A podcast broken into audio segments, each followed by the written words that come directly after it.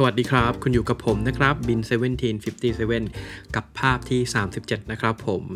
ก็วันนี้เราก็กลับมาในบรรยากาศของการล็อกดาวน์เหมือนเดิมนะครับแต่ตอนที่ผมอัดนี่ก็บรรยากาศก็ค่อนข้างตึงเครียดครับ ผู้ติดเชื้อก็ยังคงเยอะอยู่นะครับ ยังไงก็ดูแลร่างกายรักษาสุขภาพกันให้ดีนะครับ ทุกคนอะ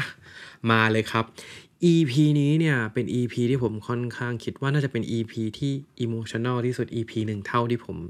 เคยทำมาเลยแล้วกัน แล้วมันก็อาจจะดูแบบเป็นเรื่องส่วนตัวนิดนึง แต่ผมรู้สึกว่า ผมอยากแชร์นะ ในฐานะที่แบบผมเป็นช่างภาพแล้วก็ผมทำงานมา ก็มาระยะเวลายาวนานร่วม 10 ปี หรืออาจจะเกินกว่านั้นแล้วนะครับ ถ้าจะให้มารีวิวตัวเองว่า มันมีเหตุการณ์ใดบ้างที่ทำให้ผมประทับใจกับการที่ผมได้ประกอบอาชีพนี้แล้วกันเนาะ ก็เลยจะทำมาเป็น EP หนึ่งที่ไม่รู้ว่าจะซึ้งเกินไปหรือเปล่า หรือว่าจะบีบน้ำตาใครหรือเปล่านะ แต่ว่าคงไม่ถึงขั้นนั้นเนาะแต่ว่าเอาเป็นว่าเล่าให้ฟังแบบสนุกสนุกแบบเขาเรียกว่าส่งพลังงานบวกของความรักออกไปแล้วกัน หรือว่าส่งพลังงานบวกในแง่ของความรักในอาชีพช่างภาพของผมออกไปแล้วกันเนาะเผื่อที่ใครหลาย ๆ คนสนใจแล้วก็อยากจะทำอาชีพนี้เนี่ยหรือว่าจะได้รับข้อมูลเพิ่มเติม หรือว่า ไม่รือไม่ก็เป็นการแชร์ประสบการณ์ แบบรีแคปในระหว่างแบบ 10 ปีนี้แล้วกัน ผมก็น่าจะเล่าเรื่องประมาณสักสักสามเหตุการณ์แล้วกันเนาะกำลังดีไม่เยอะไม่น้อย ไม่ว่นเวอร์เกินไป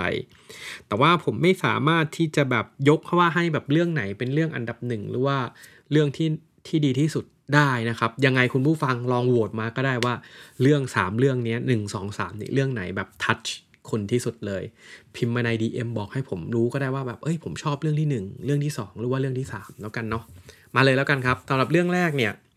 มันเกิดขึ้นเมื่อประมาณสัก 5 ปีก่อนหน้านี้ครับ เมื่อก่อนผมก็เป็นช่างภาพทั่วๆไปธรรมดาเหมือนทุกคนนะครับ เริ่มมาจากแบบช่างภาพรับปริญญาเลยนะฮะก็รับจ้างรับปริญญาแบบถ่ายทั้งประเทศเลย เนาะแล้วก็มันมีเหตุการณ์หนึ่งที่สำคัญมาก ๆ เลยก็คือผมเนี่ยถูกว่าจ้างให้ไปถ่ายรับปริญญากับน้องผู้ชายคนหนึ่งที่เชียงใหม่มอชอจำได้เลยครับ แต่ผมว่าโอ้โหกี่ปีแล้ววะนานอะประมาณสักเจ็ดแปดปีมึง แต่เหตุการณ์นี้เกิดเมื่อประมาณสักสามปีก่อน ถ้าจำถ้าจำปีผิดเออพี่ต้องขอโทษด้วยเนาะ น้องน้องกันเนาะพี่ก็จำไม่ได้แล้วว่าแบบ EP ไหนแต่ว่ามันมันเป็นเรื่องที่แบบผมอยากแชร์จริงๆแล้วผมประทับใจมากๆเลย ผมจำได้ว่าวันนั้นเนี่ย ผมนั่งเครื่องบินไปตอนเช้า เพื่อไปถ่ายไฟล์แรก แล้วก็ตอนกลางคืนก็นั่งเครื่องบินกลับเลย ไม่ได้ค้างที่เชียงใหม่เรียกว่า ไปเพื่องานนี้โดยเฉพาะ แล้วก็น้องก็เป็นน้องบัณฑิตผู้ชายนะครับ จ้างไปซึ่งเอาพูดตรงๆโหแบบ เราจะแบบว่าเออบินไปถ่ายรูปผู้ชายอย่างเงี้ยถ่ายบางคนถ่ายผู้ชายก็แบบไม่อยากถ่ายแล้วคิดว่าผมแบบเลือกงานหรือเปล่าถ่ายแต่ผู้หญิงสวยๆแต่จริงๆแล้วถ้าเป็นงานจ้างเนี่ย ผมเคารพทุกคนที่จ้างผมนะครับ เพราะว่าผมรู้สึกว่าเขาจะเขาต้องชอบเราแหละ ถึงเขาจะยอมเสียสตังค์ในการจ้างเราอย่างเงี้ยเพราะฉะนั้นผมทำเต็มที่กับทุกๆ ลูกค้าทุก ๆ คนอยู่แล้วที่มาจ้างเราเนาะแล้วก็ชื่นชอบผลงานในแบบของเรา ก็เราก็บินไปถ่ายให้เช้าเย็นเข้ามากับครอบครัวเขาครับ ก็ไปตั้งแต่เช้าเลย ตามสไตล์แบบคนเชียงใหม่อะไรก็จะแบบเนิ่นๆแล้วอากาศตอนนั้นคือดีมาก ถ้าใครเคยไปถ่ายรับปริญญาที่เชียงใหม่ หรือว่าเคยไปบรรยากาศรับปริญญาของมอชอเนี่ยเขาจะมีแบบไล่ฟอร์ดมึงถ้าจำไม่ผิดเนาะจะมีไล่ฟอร์ดอย่างเงี้ยที่มีดอกไม้ตอนเช้าแสงแบบ7จ็ดโมงเช้าอากาศแบบ แล้วช่วงรับปริญญามันเป็นมกราอากาศแบบคุณต้องใส่เสื้อหนาวทั้งวันอันนี้ผมไม่ได้พูดเล่น ประมาณแบบ 23เนี่ยคือเที่ยงนะ ตอนเช้า16 17แบบโอ้โหแบบหนาวหนาวเลยอะเป็นบรรยากาศดีมากก็คุณพ่อคุณแม่น้องกันก็ไป แล้วก็เราก็ถ่ายรูปคุณกันกับคุณแม่ไว้คุณพ่อไว้เยอะเลยครับ ก็จบไปส่งงานให้ลูกค้าเรียบร้อยแล้วก็ เหตุการณ์มันดันกลับมาเกิดเมื่อประมาณสัก 3 ปีที่แล้วครับคุณลูกค้าเนี่ยที่ที่ที่ทักไปเนี่ย ก็พอดีเป็นน้องผู้ชายเนาะเราก็จะชอบ เขาเรียกว่ามีคอนแทคติดต่อกันก็ยังแอด Facebook กันไว้อยู่ก็คือไม่ได้หายจังกัดไป แล้วก็น้องเขาก็ชอบผลงานเรา แล้วก็เออเขาก็ชอบตามมาเล่นไลกากับเราด้วยหรือว่าอะไรอย่างนี้ด้วยก็มาถามคำถามอะไรอย่างเงี้ยฮะที่คือผมผมชอบนะ บางทีมันได้เพื่อนได้อะไรอย่างเงี้ยเยอะแยะไปหมดเลย มันเปิดประสบการณ์ด้วยการได้คุยได้นู่นได้นี่อะก็ประมาณสักสามสี่ปีก่อน ถ้าจำปีผิดพี่ต้องขอโทษด้วยนะ แต่ว่ามันเป็นเรื่องที่พี่แบบ ประทับใจมาก ๆ เลยนะครับ ถ้าการมีโอกาสได้ฟังอยู่หรือว่าอะไรอย่างเงี้ย คือแบบ เออพี่ว่าแบบมันมันมันทัชมากเลยก็คือน้องเขาก็เรียกว่าส่งข้อความมาใน Messenger ว่าแบบ เออพี่บินครับครับแล้วก็ต่อไปครับ เออผมขออนุญาตใช้รูปนี้ได้ไหม เป็นรูปผมเขาก็ส่งรูปมาให้ ตอนแรกส่งรูปคุณแม่มาให้ ที่ยิ้มแบบอย่างสวยงามเลย กับกับเขาหรือว่ากับอะไรอย่างเงี้ย กับเขาด้วยแล้วก็ กับเรียกว่าเดี่ยวด้วยแล้วก็คู่กับเขาด้วยแล้วกับครอบครัวด้วยเขาก็ส่งรูปมาเอ้ยเนี่ยผมเอารูปไปอัดมาครับ แล้วผมขอใช้รูปนี้ได้ไหมผมแบบอยากบอกว่าเออรูปเนี้ยเป็นรูปที่แม่แบบผมยิ้มที่สวยที่สุดแล้ว ก็คือเป็นรูปในงานศพของคุณแม่ครับคุณแม่เสียชีวิตด้วยโรคมะเร็ง ซึ่งแบบผมรู้สึกว่าแบบเฮ้ยคือตอนนี้เล่าผมก็ยังรู้สึกทัชจิตใจผมมากเลยว่าแบบเอองานถ่ายภาพของเรานะวันหนึ่งมันมันมันแบบ การที่ใครสักคนหนึ่งเลือกรูปที่เราถ่ายให้ แล้วก็มาบอกว่ามันเป็นรูปที่เขาเห็นคนที่เขารักที่สุดคนหนึ่งกำลังยิ้มและเราสามารถถ่ายทอดโมเมนต์ตรงนั้นออกมา ที่เขากำลังยิ้มได้อะครับ อย่างมีความสุขที่สุด ผมว่ามันแบบ ผมรักอาชีพนี้มากเลยผมรู้สึกว่า เออผมชอบ แล้วผมรู้สึกว่าแบบ เออสิ่งที่ผมทำมันมีความหมายละมันคือการเก็บบรรยากาศ เก็บความรู้สึก เก็บ moment ณ เวลานั้นๆ เก็บ ทุกอย่างเอาไว้ แล้วก็ณ วันหนึ่งเนี่ยน้องเขาขอไปใช้ ซึ่งเรารู้สึกว่าแบบเฮ้ยเรา happy แล้วเราก็ขอแสดงความเสียใจด้วยเนาะแล้วก็แบบ happy มากๆที่ผลงานของเราที่สุดของเราเนี่ยเป็นรูปที่แม่ของเขายิ้มได้มีความสุขที่สุด เขาบอกเขาชอบรูปแม่รูปนี้ที่สุด เพราะรู้ว่าแม่แบบมีความสุขที่สุด ซึ่งจริง ๆ แล้วมันอาจจะไม่ได้เกี่ยวกับกับพี่ซะด้วยซ้ำเลยนะครับ เกี่ยวกับผมซะด้วยซ้ำนะครับ อาจจะเป็นวันที่เรารับปริญญา พ่อแม่ที่ส่งเรามาเขาแบบเขามีความรู้สึกดีใจที่สุด ซึ่งเผอิญว่าพี่อาจจะไปอยู่ตรงนั้น แล้วก็เป็นคนที่ถ่ายรูปนั้นให้ แต่ยังไงเรารู้สึกว่าเฮ้ยแบบอาชีพนี้มันมันมันมันมันมันมันยิ่งใหญ่ว่ะ เรารู้สึกว่าโอเค เราไม่ติดแค้นเราไม่เคือง เราไม่รู้สึกว่าตะขิดตะขวงใจกับโกในการถ่ายรูปรับปริญญาอีกแล้ว เพราะผมรู้สึกว่า ลายๆ คนอาจจะมีโกในการถ่ายภาพที่ไม่เหมือนกัน ซึ่งอันนี้ไม่ไม่ผิดเนาะใครจะมีโกอยากจะถ่ายงานรับปริญญาของคนที่แบบดังที่สุดในประเทศหรือว่าอะไรอย่างนี้ ก็ก็แล้วแต่มันก็เป็นความภาคภูมิใจของแต่แต่ละคนไปเนาะแต่ผมรู้สึกว่าการที่ภาพผมมีคุณค่าขนาดที่จะไปนั่ง ไปแทนตัวในวันที่มันเป็นวันที่เศร้าที่สุดของเขา แล้วมันเป็นสิ่งที่แบบแสดงความสุขออกมาได้ ผมผมรู้สึกว่าโอเค ผมสามารถเลิกถ่ายรูปรับปริญญาได้นะเวลานั้นแหละเพราะผมรู้สึกว่าผมพิชิตโกของผมแหละ ภาพภาพถ่ายของผมมีคุณค่ามาก ๆแล้วก็ก็ผมรู้สึกว่าแบบเออผมไม่ค้างคาใจกับการที่ได้ทำหน้าที่ตรงนั้น หรือว่าการที่ได้ทำอะไรตรงนั้นเลย ผมรู้สึกภูมิใจแล้วก็ขอบคุณมากครับที่ที่ที่จ้างเราแล้วก็ให้เราได้แบบ เก็บภาพที่มีคุณค่าที่สุดในชีวิต ภาพหนึ่งให้คุณนะครับ ก็ก็ขอบคุณคุณมาณที่นี้อีกทีหนึ่งด้วย ผมยินดีนะ แล้วผมแฮปปี้มาก ๆ แล้วก็ยินดีได้รู้จักครับ โอเคครับโอ้ยเรื่องแรกก็ดราม่าแล้วปะใช่ไหมเออ แต่ว่าก็ไม่คิดว่ามันจะดราม่านะ แต่เราเรารู้สึกว่าแบบแม่งมันเป็นเรื่องที่แบบทรงพลังมาก ๆ ถ้าพูดถึงเรื่องแบบประสบการณ์ดี ๆ ในการถ่ายภาพ ไม่นับถึงการที่ทำให้เราได้มาถึงจุดนี้ แล้วการที่ทำให้เราได้รู้จักใครสักคนหนึ่งการที่เราให้เรามีความรักหรือว่าการที่ทาให้เราแบบ มาอยู่ในที่อีกที่หนึ่งหรือว่ายกระดับฐานะทางสังคมหรือว่า whatever หรือว่าเงินทองต่างๆ นานา หรือว่าที่มีทุกวันนี้ได้เนี่ย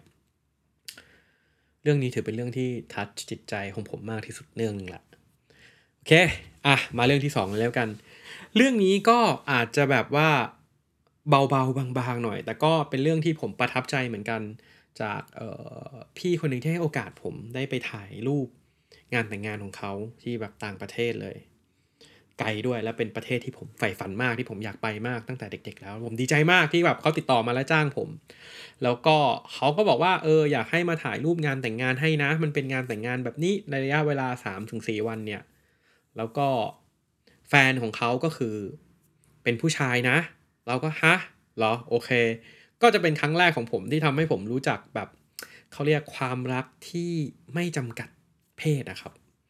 ถูกไหมเพราะว่าผมเนี่ยจะรู้สึกหรือว่าแฟมิเลียกับความรักแบบชายหญิงกับหญิงชายมาซะมากกว่า เพราะว่าผมก็แก่แล้วเนาะผมเติบโตมาไม่ทัน หรือว่าไม่ได้อาจจะคุกคลีกับเพศที่ 3 เท่าไหร่ ก็เลยรู้สึกว่ามันเป็นชาเลนจ์ที่ค่อนข้างแบบค่อนข้างแบบน่าท้าทายสำหรับชีวิตผมมากผมรู้สึกว่า เออ เอาล่ะ มันมันความรักมันไม่น่าจะเกี่ยวกับเรื่องเพศเนาะ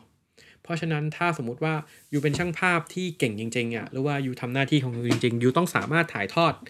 ความรักออกมาได้ ไม่ว่ามันจะเป็นเพศไหนก็ตาม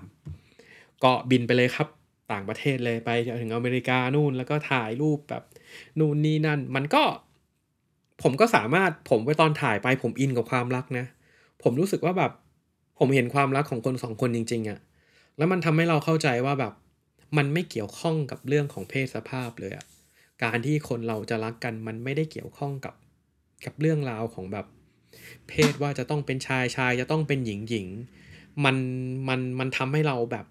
ได้มองเขาด้วยหัวใจอะเพราะเวลาเราถ่ายรูปที่จะออกมาให้ดูดีอะเราต้องรู้สึกถึงความรักของเขาด้วย แล้วเขาก็ต้องแบบรักกันจริง ๆ แล้วแบบ แต่ความรักของพี่ทั้งสองคนคู่นี้คือน่ารักมากแบบ มันรักกันจริง ๆ มากแบบผู้ชายก็เคยการผ่านเคยผ่านการแต่งงานมาแล้ว แล้วก็แบบมีลูกแล้วเป็นลูกผู้หญิง แล้วลูกสาวเขาก็มาในงานแต่งงานอีกครั้งหนึ่งซึ่งแต่งงานกับเพศเดียวกันอย่างเงี้ยผมรู้สึกว่าเฮ้ยมันสวยงามมากอะมันแบบมันสวยนะ ความรักเอาจริงๆมันสวยนะ ถ้าคุณมองมันด้วยหัวใจอะคุณจะรู้สึกว่าแบบเออมันดีงามมาก มันแบบเราเห็นถึงโมเมนต์ของคนรักกัน ซึ่งซึ่งนี่ก็เป็นเหตุผลหนึ่งซึ่งผมไม่ค่อยรับถ่ายงานศพเท่าไหร่ เพราะว่าผมรู้สึกว่าผมผมเศร้าแทนอะ เออมันเป็นงานประเภทเดียวที่ผมไม่ค่อยรับถ่าย ซึ่งไม่เคยจะถ่ายเลยนะ ถ้าจะถ่ายเองก็เป็นของพ่อผมเองที่ผมถ่ายของผมเก็บไว้ของผมเอง แล้วก็ ผมไม่ได้ไปถ่ายเลยอะ่ะเพราะผมรู้สึกว่าแบบ เราอาจจะเป็นคนฟินิทีฟหรอหรือว่าเราอาจจะเป็นคนใช้หัวใจในการทำงาน ค่อนข้างที่จะเยอะเราเลยไม่สามารถแบบพุทตัวเองลงไปในอยู่ในจุดนั้นได้ แต่ถ้าเป็นงานที่มีความสุขงานที่เป็นเรื่องราวของความรักเนี่ยผมชอบ ชอบที่จะไปสัมผัสบรรยากาศ หรือว่ายืนอยู่ในโมเมนต์นั้น แล้วก็จะมีไออุ่นของความรักแบบเข้ามา แล้วยิ่งเราเป็นคนชอบถ่ายแบบ snap อยู่แล้ว candid อยู่แล้วเป็นแบบชอบเล่าเรื่องอยู่แล้วอะ่ะมันจะอินมากๆเลยครับ ก็ก็ถือว่าเป็นหนึ่งชิ้นที่ผมทำทำให้ผมรักการถ่ายภาพเลย มันมันมันมันแบบมันดีอะเออคิดดูดิโอ้โหอะเรื่องที่สองจบไปแล้วอาจจะไม่ไม่อิโมชันแนลเหมือนแบบเรื่องแรก แต่ผมว่ามันเป็นเรื่องที่ดีนะ ที่ทำให้การถ่ายภาพมันแบบทำให้เราประทับใจอะ่ะเป็นเหตุผลของการแบบถ่ายภาพเลยอะ่ะว่าเรามองเห็นความรักอ่าอันที่สามเนี่ยมันอาจจะเกี่ยวข้องกับการถ่ายเรื่องที่สามอาจจะเกี่ยวข้องหรือไม่เกี่ยวข้องกับการถ่ายภาพโดยตัวอาจจะเป็นเรื่องที่สั้นที่สุด ก็คือมันเป็นเรื่องเกี่ยวกับการจัดเวิร์กช็อปครับ หลายคนถ้าฟังผมมาหรือว่ารู้จักผมเนี่ยจะรู้ว่า ผมจัดเวิร์กช็อปเกี่ยวข้องกับการถ่ายภาพเนี่ยมานานมากแล้ว ถ้าจะนับไปประมาณแบบโอ้โห กี่ปีวะขอน่าจะมีสักกับสิบปีอะเจ็ดแปดปีอะเริ่มมาจากแบบถ่ายรูปด้วยฟิล์มและนู่นและนี่และนั่นทำเวิร์กช็อปแบบเยอะแยะมากมาย ถ้าใครรู้จักผมมาตั้งแต่ Facebook แฟนเพจก็จะเห็นว่าเวิร์กช็อปครั้งแรกมันย้อนไปเกือบสิบปีแล้วมึง เออคือแบบ เออ มันก็มาจนถึงทุกวันนี้ มันมันมันมันมันแบบเวิร์กช็อปอันนี้อะครับทำให้เป็นเป็นมันคนที่มาเรียนเนี่ยเป็นค่อนข้างเป็นพี่คนหนึ่งที่ผมให้ความเคารพแล้วกัน แล้วก็เขาอยากจะเรียนกับผมแบบตัวต่อตัวเป็น private class สำหรับ Leica เนาะแล้วเขาบอกว่าเออเขาเนี่ยเป็นโรคซึมเศร้า และการเวิร์กช็อปกับผมเนี่ยทำให้เขาอะปลดตัวเองออกจากโรคซึมเศร้าได้ ซึ่งผมเองผมไม่รู้เลยนะ ตอนที่ผมคุยกับเขาอะผมแบบ เพิ่งมารู้ตอนที่แบบว่าแบบจบคลาสไปแล้วเรียนเสร็จไปแล้ว แล้วเขามาทักมาบอกผมว่า เอ้ย ขอบคุณมากเลยนะครับ คุณบินที่แบบช่วยผมออกมาจากแบบวังวนของโรคซึมเศร้าการถ่ายภาพเนี่ยทำให้ผมแบบผ่อนคลาย แล้วก็ทำให้ผมอะหลุดออกมาจากผวังสิ่งที่ผมคิดได้ มันทำให้ผมเป็นอิสระแบบ เออ เราแบบรู้สึกว่าเฮ้ยการถ่ายภาพมันเจ๋งว่ะเอาจริงถึงแม้ว่าแบบ ผมจะมาเขาจะมาจ้างผมด้วยเงินรู้ไม่จ้าง ผมอาจจะไม่ได้ทำฟรีหรือว่าอย่างเงี้ยครับ แต่ว่าบางทีบางเรื่องเราก็ไม่รู้ว่าเราจะเจอกับอะไรบ้างอะใช่ไหมเราก็แค่ทำหน้าที่ของเราให้ดีที่สุด แล้วผมก็ดีใจที่ผมได้ช่วย ให้เขาได้เจอสิ่งที่ผมที่เขาชอบ ซึ่งผมก็ไม่รู้ว่า ตอนนี้พี่เขาจะแบบเป็นยังไงถึงขั้นไหนแล้วเนาะเพราะก็ไม่ได้ติดตามติดต่อกันมานาน แต่ว่าพอเราเขาเรียกว่าเราเหมือนเราสอนให้เขาแบบอ่านหนังสือเป็นอะพอเขาอ่านหนังสือเป็นเขาก็จะอ่านไปเรื่อยๆ ให้เขามีความสุขกับการถ่ายภาพ ให้เขามีความสุขด้วยตัวของเขาเอง โดยที่ความสุขของเขาอะมันไม่ต้องขึ้นอยู่กับคนอื่น เพราะว่าการถ่ายภาพมันก็แบ่งได้เป็นหลายแบบนะครับ เช่นเราการเราถ่ายภาพเพื่อตัวเราเอง หรือว่าเราถ่ายภาพเพื่อคนอื่นเนี่ย มันก็ไม่เหมือนกัน เพราะฉะนั้นผมว่า 3 เหตุการณ์เนี้ยเป็น 3 เหตุการณ์ที่ผมประทับใจเกี่ยวกับการถ่ายภาพและการถ่ายภาพเนี่ย พาผมมาถึงจุดนี้ได้ แต่จริงๆมันก็มีเหตุการณ์เยอะนะครับ เหตุการณ์ที่ผมได้รับรางวัล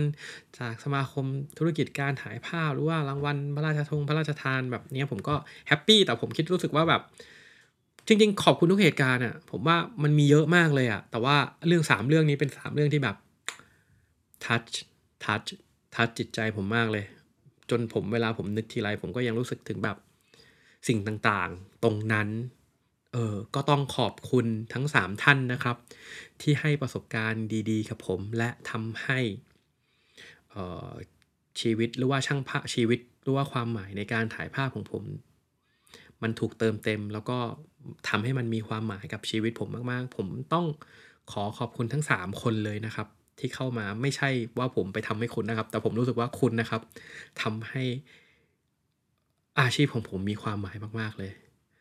แล้วก็ที่สำคัญขอบคุณคุณผู้ฟังด้วยนะครับ ที่ฟังมาตลอดทุกวันนี้รู้ว่าทุกคนที่ติดตามผมแล้วกัน เพราะว่ามันก็ทำให้ผมมีความหมายเช่นกันนะครับ ก็สำหรับ EP นี้ก็คงต้องจบไปแค่นี้แล้วกันนะครับสำหรับใครที่ชอบตอนไหนก็พิมพ์บทได้ว่าชอบอันไหนนะครับหรือว่ามีเรื่องอะไรอยากจะแชร์อยากจะมาคุยกันช่างภาพเองอยากจะถามข้อมูลอะไรต่างๆนานาผมก็ยินดีนะครับ ก็ขอให้ทุกคนมีสุขภาพดีครับ สวัสดีครับผม